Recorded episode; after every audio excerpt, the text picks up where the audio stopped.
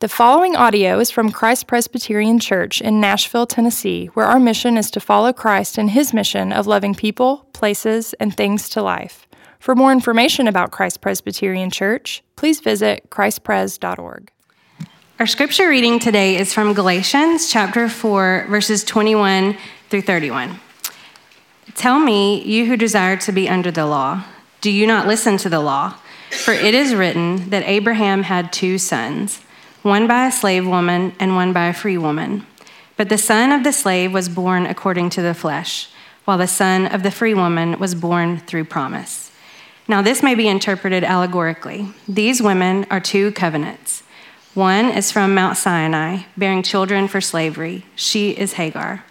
Now Hagar is Mount Sinai in Arabia. She corresponds to the present Jerusalem, for she is in slavery with her children. But the Jerusalem above is free, and she is our mother. For it is written, Rejoice, O barren one who does not bear. Break forth and cry aloud, you who are not in labor. For the children of the desolate one will be more than those of the one who has a husband.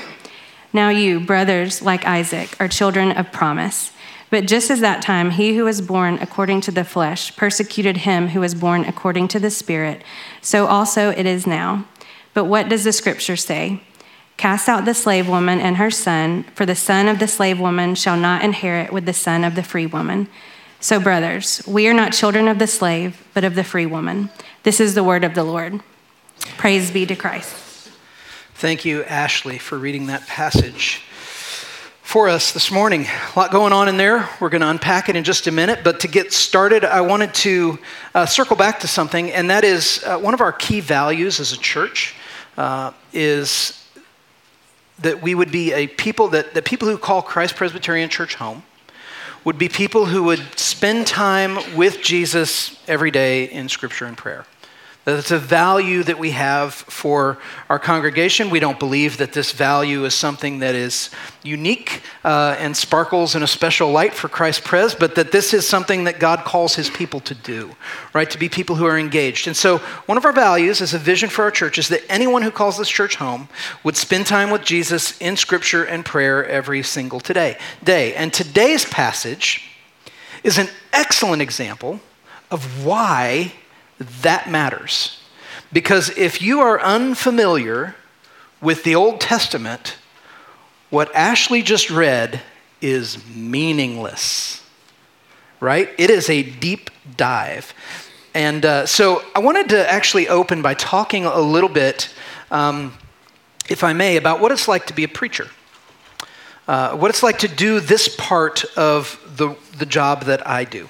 So every week, I sit down with a passage of scripture. I know usually uh, six to nine months in advance what's coming up. And I will sit down on, uh, usually the week of is when I will do most of the work on a passage. And I'll sit down with a passage of scripture and I will study it. And here's the approach. The first thing I try to do is I try to understand it. Uh, I try to understand the passage itself. So I start with just the text. I'll read it. For me, it works to read it a few times out loud uh, to get kind of the... to sort out the grammar and, and, and what's being said and to kind of get a sense of the rhythm of, of the way the passage is written. And so what I'll do is I'll try to understand it as best as I can. Um, and uh, so that in seminary, this was what they what they taught us, uh, was the, we called it the three a.m. test, that I would understand the passage and what I was going to preach to the point where if you if I was sound asleep and in a really creepy way, you stood next to my bed and you shook me awake and said, what's the passage What's what's the passage about this Sunday at three a.m., I'd be able to tell you uh, in that moment. That's called the three a.m. test. So I try to get it locked into my head. This is what it's about at its heart. The second thing I do is I think about and pray about you. I think about my congregation. I think about our city. I think about the stories of people that I know in the room and what's happening in their lives. And I, I never write a sermon. I promise you, this is an oath I will take before you right now. I will never write a sermon at an individual person in this room. I won't ever do that. Um, I've attempted that in the past, uh, and it just never goes the way you think it's going to. Um, So I won't do that, but I do think about you and I pray about you. I ask the Lord, okay, what do you want me to include? What do you want me to leave out? Because there's no time to say everything that could be said. Books could be written and have been written on this passage alone. So I think, what, what do I say? What do they need to hear? And then the third thing that I do, so I try to understand it, I think about you, and then I begin the work of trying to craft a message that's clear, that's memorable maybe, that's faithful to the passage, that's applicable to our lives. And sometimes that goes better than others, but but then I, I, I eventually stand here and I deliver that message. So I think about the passage, I think about you, and then I, I think about the message. And what that involves, and this is kind of a homiletics thing, which is the art of preaching, is I think about explanation, illustration, application, right? What does the text say? How can I illustrate it? And then how does it apply to our lives? That's what I work on. And as a preacher, it's what I want for you. Like, I want to be modeling uh, how to work through a passage of the Bible so that when you're reading scripture on your own, th- that part of what you're gleaning from me in the sermons is not just information, but it's technique. Um, and so I'm constantly asking, what common knowledge do we share? What can I assume about your understanding of the passage so that we can kind of take that for granted and know that everybody kind of understands when I'm talking about the crucifixion, you know which crucifixion I'm talking about, right? One of the challenges with this, for any preacher now, is we live in a profoundly biblically illiterate age. I'm not insulting you, but what I'm saying is, is this, because I don't really mean this as an insult at all. What I mean is very technically that we that a great many people today have never read the Bible, including a great many people who claim Christianity as their faith. So there's a great many people who have claimed Christianity as their belief system and have never read the source material, right? And so what happens is we glean our theology, our doctrine, our understanding from what we hear, from preachers, from what we hear now, from social media, from from the negative things that we see playing out. If Christians are that, then it's certainly not that. It must be this. I'm going to be this kind of Christian over here. Today's passage is one of those passages that assumes that we have a knowledge of the Old Testament, and without a basic grasp of the story of Abraham, this passage is very difficult to understand. And even with a knowledge of Abraham and the Old Testament, this passage is tricky to understand. In fact, John Stott, if you've ever heard his name, he's one of the leading Bible scholars of the last hundred years. He, he, uh, he said that this passage in Galatians is perhaps the most difficult passage in the book. Galatians is already, you know, it's not a lightweight, right? Like Galatians is, is heavy, and Stott says this one, this is the toughest passage in the book. And here, here's this explanation. He says this, he says, for one thing, it presupposes a knowledge of the Old Testament, which few people possess today. There are references here to Abraham, Sarah, Hagar, Ishmael, Isaac, Mount Sinai, and Jerusalem. For another, the argument of Paul is a somewhat technical one. It's the kind which would have been familiar in Jewish rabbinical schools. It's allegorical, although not arbitrary. Nevertheless, the message of these verses is right up to date and is especially relevant to religious people, which brings me to my first point of application before I've even gotten into the passage itself, and that's this. It's so important for us to know our Bibles. If you want to understand Scripture, know that Scripture refers to other Scripture. Right, so it's important for us to understand our Bibles. The New Testament makes regular use of the Old Testament. Jesus quoted the Old Testament all the time. And the more familiar we are with the text of Scripture, the better we will understand the whole. Without knowledge of Scripture, how can we expect to grow in the truth of the gospel? And so my point of application is I really want to encourage us all, make regular time with God's word part of your life. It's important. It's important, and we'll all be better for it. Um, so with that said, I want to dig into the passage itself, and I'm going to quote from John Stott. I'm borrowing a lot of John Stott today, uh, just so you know. Um, and I, I'm going to borrow his, his, I'm going to read you his summary of this passage, and then I'm going to just steal his outline. So the points will be, the, the explanation of the points will be my own, the headers, all John Stott. All right, here's what here's his summary of the passage. It's very clear, and I, I, I'm, I'm thankful for it. He says there are three stages in the argument of this paragraph. The first is historical. The second is allegorical. The third is personal. That's my outline. Historical, allegorical, personal. In the historical verses, twenty-two and twenty-three, Stott says, Paul reminds his readers that Abraham had two sons, Ishmael, the son of a slave, and Isaac, the son of a free woman. In the allegorical verses, twenty-four to twenty-seven, he argues that these two sons with their mothers represent two religions, a religion of bondage, which is Judaism, and a religion of freedom, which is Christianity. In the personal verses, twenty-eight to thirty-one, he applies this allegory to us. If we are Christians, we are not like Ishmael, we're not slaves, but we're like Isaac, we're free. And we remember that all of this book has been talking about not putting themselves back into slavery, but living as free people, as the full heirs of Christ. So, explanation, illustration, application, or if you like, historical, allegorical, personal. Let's start with the explanation, the historical account, uh, the background here of, of what's going on in this passage. Uh, so, Abraham. When Abraham was living in a land called Ur, going by the name Abram, God appeared to him and told him to leave the land of his forefathers and to go to the land that the Lord would show him, and that the Lord, the Lord that the land would give him. And without knowing where this land was exactly, Abraham believed and set out toward the land that the Lord promised to give him. That's where the term promised land comes from, right? It's the land the Lord promised to Abraham, promised land. Now, what the Lord promised to Abraham really kind of had four parts to it. The first was this promise of, of land. And along with the land, the Lord swore that he would make Abraham into a great nation. Okay? So he would be a great nation whose descendants would outnumber the stars in the sky, would outnumber the sand on the seashore. So land, great nation. The third thing is that through Abraham, God said all the nations of the earth would be blessed, which is a reference to the coming of Christ, that he would come from the line of Abraham. It's one of the earliest promises that God would send the Messiah to redeem and restore the world, and he'd come from Abraham. So land, great nation, all the nations, the other nations of the world would be blessed. And then the fourth part of this promise, which is vital, is that the Lord swore to take Abraham's people as his own and never let them go ever.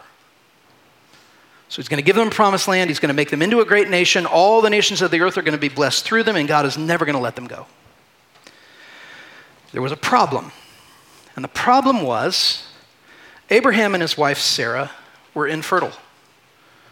They were unable to have children of their own. And by the time this promise is given, they're old. And so Sarah, practically minded as she was, suggested to Abraham in Genesis sixteen that he should take her concubine, their servant, Hagar, and have a child through her as a way of bringing about some kind of heir for their family, because they had none. And Abraham, in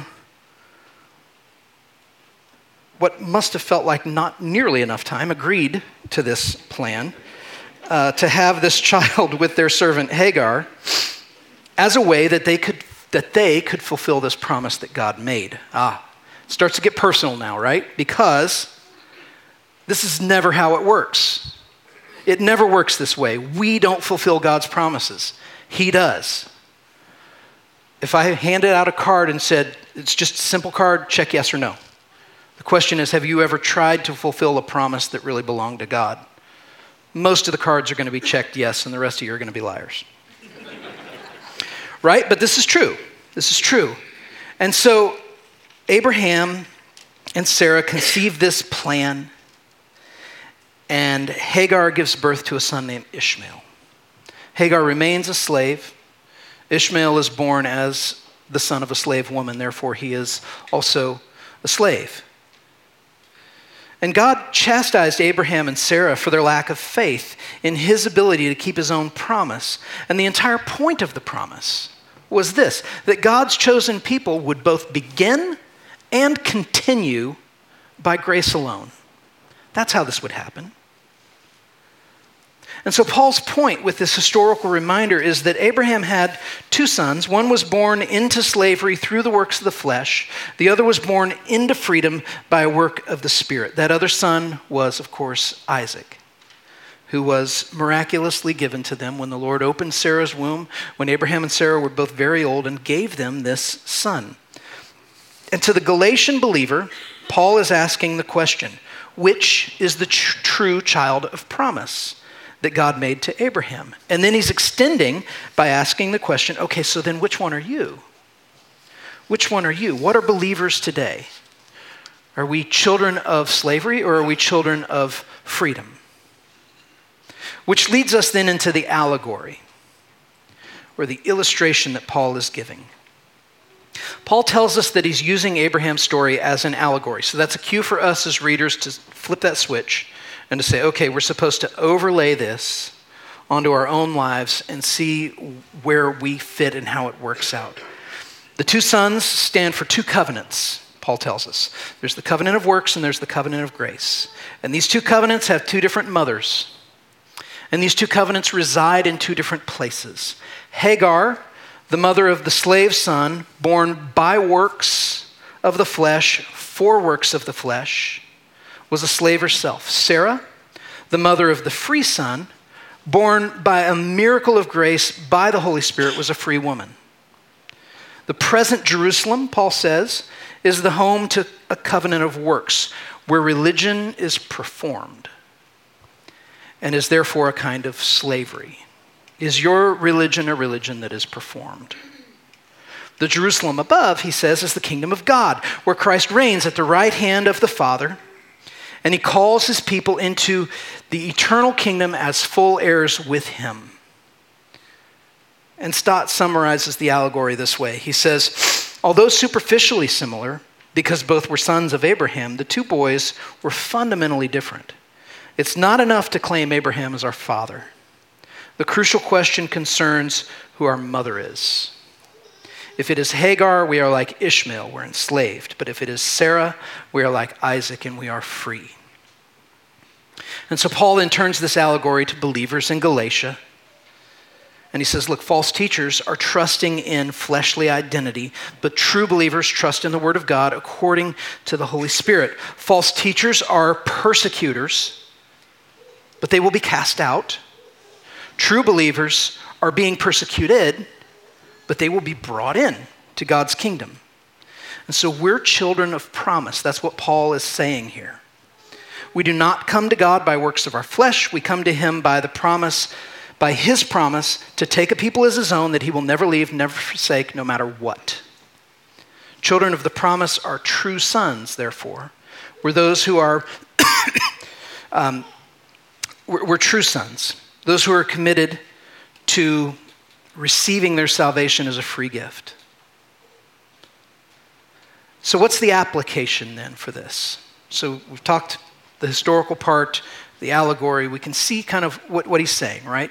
But then he's laying this illustration at our feet and he's saying, you have in front of you continually people suggesting and pressuring, and maybe even in your own heart, pressuring yourself to try to earn God's favor through what you do, or to try to fit in to the work of God in the world by your efforts, by your ceremony, by your practice, all the things that we've been talking about in this series so far. And now he's getting into the application and he's saying, what does this mean for you? What does this mean for you? Because if we are like Isaac, one of the things Paul is saying in this passage is he's saying, you are embracing a doctrine that is offensive to people who are earning their salvation through their works. And therefore, you should expect persecution for that. That's what he's saying. Because part of the challenge for the Galatian believers is owning their faith and living their faith is not well received by Rome, right? They have a target on their backs. And persecution is a reality for them, and they're having to weigh the question in ways that Americans don't. Is it worth it, professing this faith if it means that my family might be arrested, that we might suffer persecution at the hands of Rome, at the hands of other religions. Here's the offense of the gospel. The offense of the gospel is that it does not count the efforts of people as worthy of salvation. So you can try your best, you can organize your life, you can go all in, you can be the most disciplined person in the room, and none of it will contribute to your salvation. We all fall short and we all sin. If you are somebody who is building your life around living by performance, then that message of the gospel offends you because what it's telling you is you're wasting your efforts. And so there's two things Paul is saying here by application. The first thing he's saying in the text is he's saying living as children, children of freedom. Living as children of freedom will cost us here. Living as children of freedom will cost us here. It makes sense when you look at the message of the gospel that some, that in some sense false teachers would come among the believers in Galatia and try to woo them away from the freedom that there is in Christ, because it's an insult. The insult is that Christians are given what they do not earn, and they are adopted into freedom, which offends those who don't recognize this freedom and instead are working to earn their eternal reward. And so Paul is saying, walk this road, and when persecution comes, do not be taken back by it, and do not be surprised by it, because the gospel offends those whose efforts and trust are in themselves. So living as children of freedom will cost us here. The second application that he's making is living as children of freedom promises an eternal inheritance. So it'll cost us here, but there's an eternal inheritance. True heirs of God are not children of physical descent. They never were. It never worked that way. They were born of God. They always have been. The Lord took a couple where both parties were past childbearing years, and he opened a barren womb and gave Abraham and Sarah a son, saying, "From this line will come my people." God is the one who works to establish and sustain his people. Persecution and inheritance. These are what true heirs of the kingdom can expect in this life, Paul says. Now, we live in a time that says, I even saw something on social media that says, you can know God's will for your life because it will be enveloped in peace. To which my friend Kevin Twitt, if you know Kevin Twitt, replied, do you think Jesus was feeling peace at the cross? Listen, this life, Jesus said, in this world you will have trouble. But take heart, I've overcome the world. We live in this tension of an already and a not yet. And so I just want to ask you the question, a series of questions. Where in your life are you trying to control God? This is your, I can't achieve what I want this way. Maybe there's this other way I can do it, like Abraham and Hagar. Where in your life are you trying to control other people through religious activity? As a parent, I do that sometimes for my kids. I try to control them through my religious effort. Where are you putting more confidence and effort into works of your own flesh rather than trusting in the grace and provision of Christ? This matters. It matters, and I want to show you why. It's something we've already seen, but I want to, I want to make this point. And that is to say this, living according to the flesh is not a victimless crime.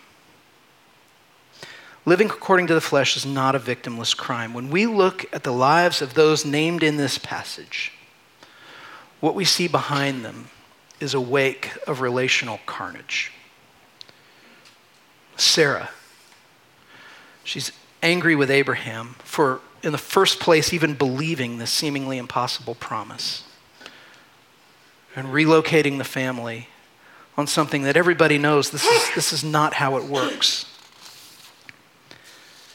Abraham takes Sarah's suggestion to try to achieve a son through his concubine Hagar, and then when Hagar conceives, she looks on Sarah with scorn and mocks her infertility. When Ishmael is born, Sarah hates both the boy and his mother, and he has them sent away into the wilderness to die. And Abraham is caught in the switches of his own sin, and everybody around him is suffering. Do you see it?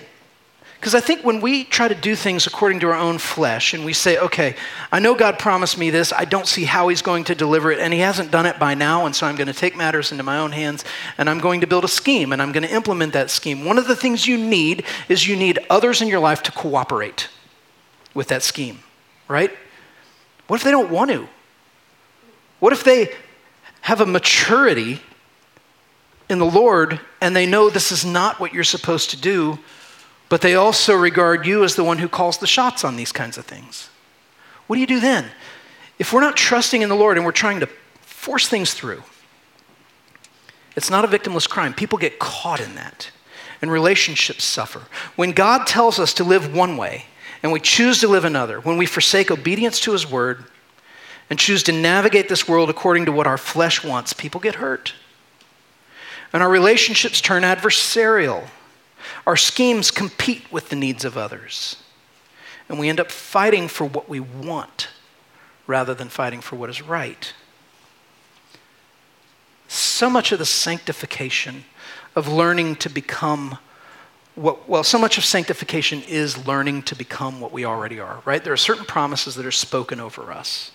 As people whose faith is in Christ, Lord, the Lord says, you're adopted into my family. You are a full heir with Christ. Everything that's mine is yours forever.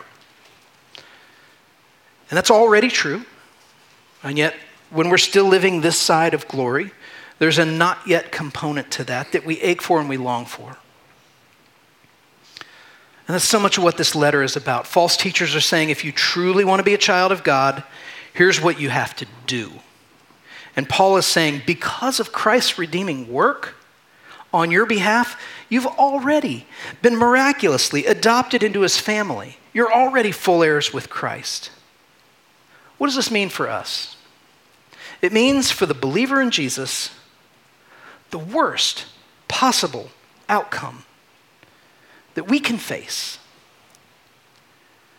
is eternity as full heirs with Jesus in face-to-face joyful intimacy with the one who made us and knows us and loves us as his own. That's the worst possible outcome. Already. We don't need to achieve this through works of the flesh. Patience can be hard. But we're also reminded here that to approach it through works of the flesh is going to fail anyway.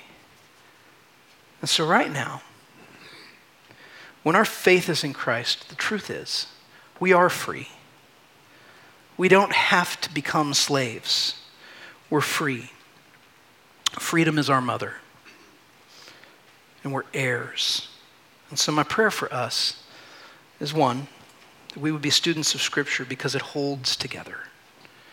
And two, that we would live in this freedom, and that the Lord would give us the courage to do that every day. Let me pray. Father, the story of Abraham and Hagar and Sarah used as an allegory in this passage is not an allegory.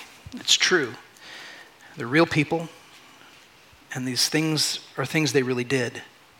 And Lord, we can certainly empathize with this couple wanting to have heirs, wanting to have descendants, wanting to um,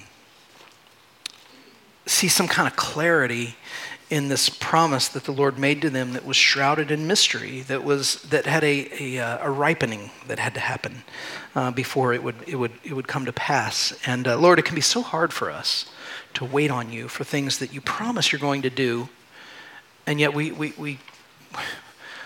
We, we want to see it now. We, we we need to see it now. Lord, give us a patience that is born out of trust. Trust in your goodness. Father, I pray that you would also give us, one, a discipline to uh, be in your word regularly, and also a humility to acknowledge that we are all students uh, in the learning process when it comes to your word, and that we would be slow to declare with absolute certainty things that are not absolutely clear, uh, and that we would be quick to embrace things that you tell us in no uncertain terms, and that you would give us a generosity of spirit in interacting with other people who are also in process of learning to understand what it means to be a child of God. Lord, we thank you for the gift of Christ and his reconciling work on our behalf. We thank you that the gospel is true, and that whether we feel it or not, that we lack nothing uh, because of your provision in our lives. And it's in your name, Jesus, we pray these things. Amen.